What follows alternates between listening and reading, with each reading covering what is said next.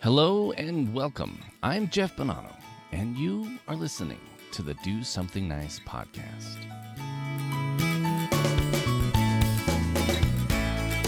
do Do Do something something, something, something something. do something do something, do something Do something nice. Nice. nice, nice. Do something nice. Do something nice. Do something nice. do something nice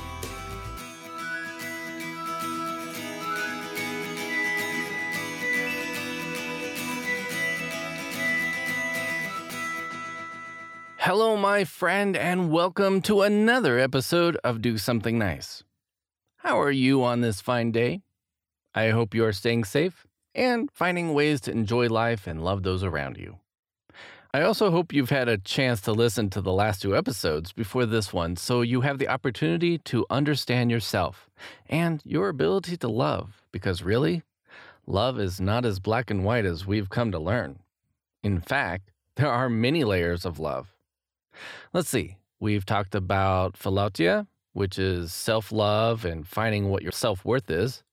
We talked about storge, which is the type of love you see between a parent and their child, and how it creates a dependency and connection to family. We talked about eros, which is the passionate kind of love, and of course, ludus, which is the love you have when you enjoy the experience of something. But what other kinds of love are out there? Well, in this third part of the three part episode on understanding the types of love, I'm going to talk about three more types of love you may or may not recognize.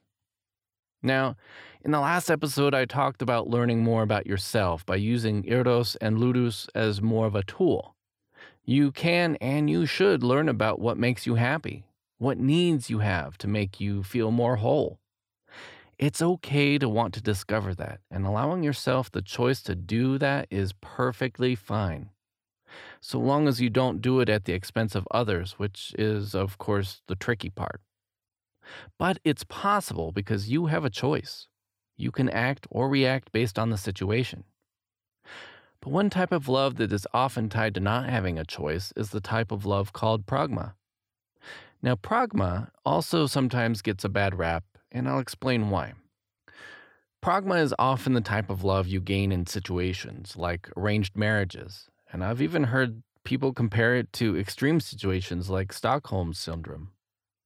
Because we often talk about pragma when we point out that when you experience pragma, you instead of doing something for someone because you love them, you do it out of respect, admiration, or naturally or unnaturally build a level of trust and affection towards someone.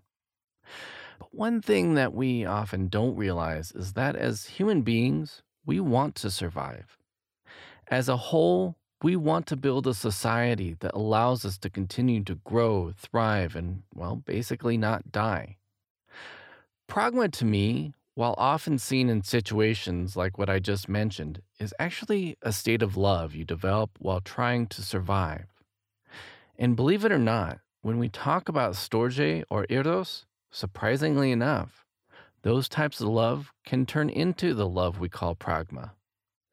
And right now, I bet if you turn on the news, see the chaos going on, or just listen to what is going on around our world during a pandemic, I bet you that you will be able to find examples of pragma all over the place, especially when we as a society are trying to find ways to survive or stand up for something we believe in, even if it isn't something that directly affects us. But this also can lead to another type of love, the love called philia. Because as we stand together, we build friendships, we develop companionships, sometimes in places where we least expect it too. Because when we learn to trust people, when we admire what someone is doing and build a level of respect towards others in our lives, we develop philia. This is most often seen when we have friends and interact with family members.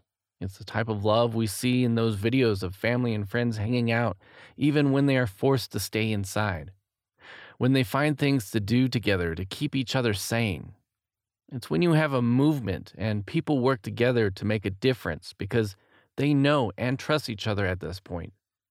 When you are asked who's the first person you would call when the going gets tough, the first person you think of is probably the person you have the most philia with.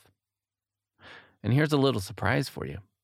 While I mentioned in the last episode that eros usually leads to relationships that don't last, if you find a way to develop philia in those kinds of relationships, that's when you get those situations where everyone thought things wouldn't last, but you surprise the heck out of all of them when 50 years later you are still together and happy. But it also depends on if that relationship has a clear understanding of philautia, because you do need to know your own limits and you do need to understand who you are before you can get that trick to work. But before I move into the last type of love, I wanted to say that philia is very important in our world, and we should never be afraid to have it in our lives. We often isolate ourselves and choose to keep from being friends with others. If you feel that way, I want you to know that you are important and you are needed. You are special because someone is going to need help with developing philia, and you can be part of that. So, with all that being said, with a better understanding of what kinds of love we will undoubtedly experience in our lives, it is all tied to a type of love that can bring balance to everything around us. It's a type of love we can feel for one another in our hearts towards the planet we live on, the gods or universe we pray or look up to. It's the level of love one might feel when you sit peacefully with yourself and focus on the nature of things, and the state of our world as an essential part of living. When you close your eyes and take your last breath, this is the type of love you want to have. That love is the ultimate universal love, the true unconditional love, the love called agape. In episode 71, I mentioned that some people mistaken storge for agape. We also often can think of eros as agape during the heat of the moment. Even philia can be mistaken as agape. In reality, we often mistaken the agape type of love for how we feel.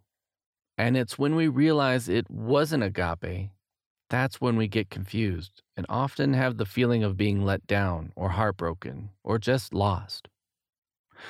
The truth is, you can't experience agape until you learn to channel all the other types of love. You don't have to be an expert, and you don't have to get it right the first time, or the second, or third. It may take you a lifetime to figure it out. But you have to be willing to learn, and more importantly, allow yourself to believe in love. And as actor Ewan McGregor put it, above all things, I believe in love. And here's the thing you cannot believe in it for others. They have their own mind, their own senses. You'll never see through their eyes or feel from their fingertips. That's up to them to do, just as much as it's up to you to do the same for yourself. But you can support them, you can help them. Just know that you won't be able to do it for them. So, going back to you, though, learn how to do that. Learn how to love by starting with you and work your way out from there. And I hope that it will lead to you wanting to help others understand that they can do the same. But again, it won't be possible unless you help through the means of kindness. Because being kind is a useful tool in learning love because it relieves a level of pressure that may prevent someone from learning. And it not only helps them, but it helps you too. So why not put your best foot forward and be kind? It will help us learn how to love in so many ways. And more importantly, it will help you get one step closer to agape. So, there you are the types of love philautia, storge, eros, ludus, philia, pragma, and agape. I hope you enjoyed these last three episodes as much as I have, and I hope it inspires you to be the kind person that the world could use right now. I have so many more stories to share with you, and maybe when you hear them, you might also now be able to identify what kind of love is being felt when you hear about the things that people do. I hope it also helps you learn how to love yourself, not be so hard on yourself, and ultimately help you earn the life you've been given. If you have a story, though, that you would like to share with me, or if this leaves you with comments or even questions, please, by all means, I'd love to hear from you. You can get in touch with me by sending an email to mailbag at dosomethingnice.net or leave me a comment on the dosomethingnice.net website.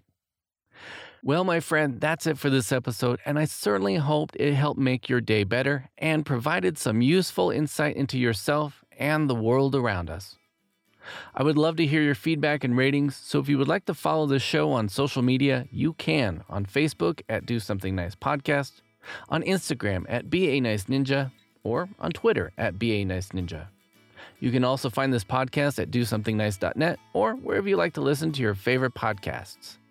Do Something Nice and the show's music is produced by myself. The Do Something Nice artwork and the original logo were designed by the talented Braylee Rainey. Also, part of our support comes from listeners such as yourself, and you can help support the show by sharing it with someone in your life, then ask them to subscribe. Or you can order some great Do Something Nice merchandise by going to DoSomethingNice.net and clicking on the swag menu at the top of the page to go straight to the Do Something Nice store. Finally, I just want to say thank you so much for listening in, and remember to be a nice ninja and do something nice. Take care and stay safe out there.